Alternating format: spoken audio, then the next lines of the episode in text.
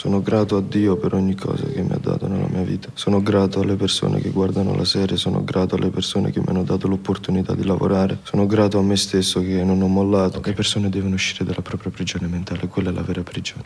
La vera guerra sta nella tua mente. L'unica via è di salvezza è la pace l'amore interiore, con la conoscenza, perché la conoscenza ti porta all'opportunità, l'opportunità ti porta alla salvezza, no? un po' come il mio percorso, che comunque tu ti salvi, ma richiede tanta disciplina e tanta volontà e pochi sono privilegiati in questo percorso, perché non tutti hanno appunto abbastanza coraggio. E tutto quello che sto vivendo, sì, lo voglio restituire agli altri. A me mi ha toccato Cristo.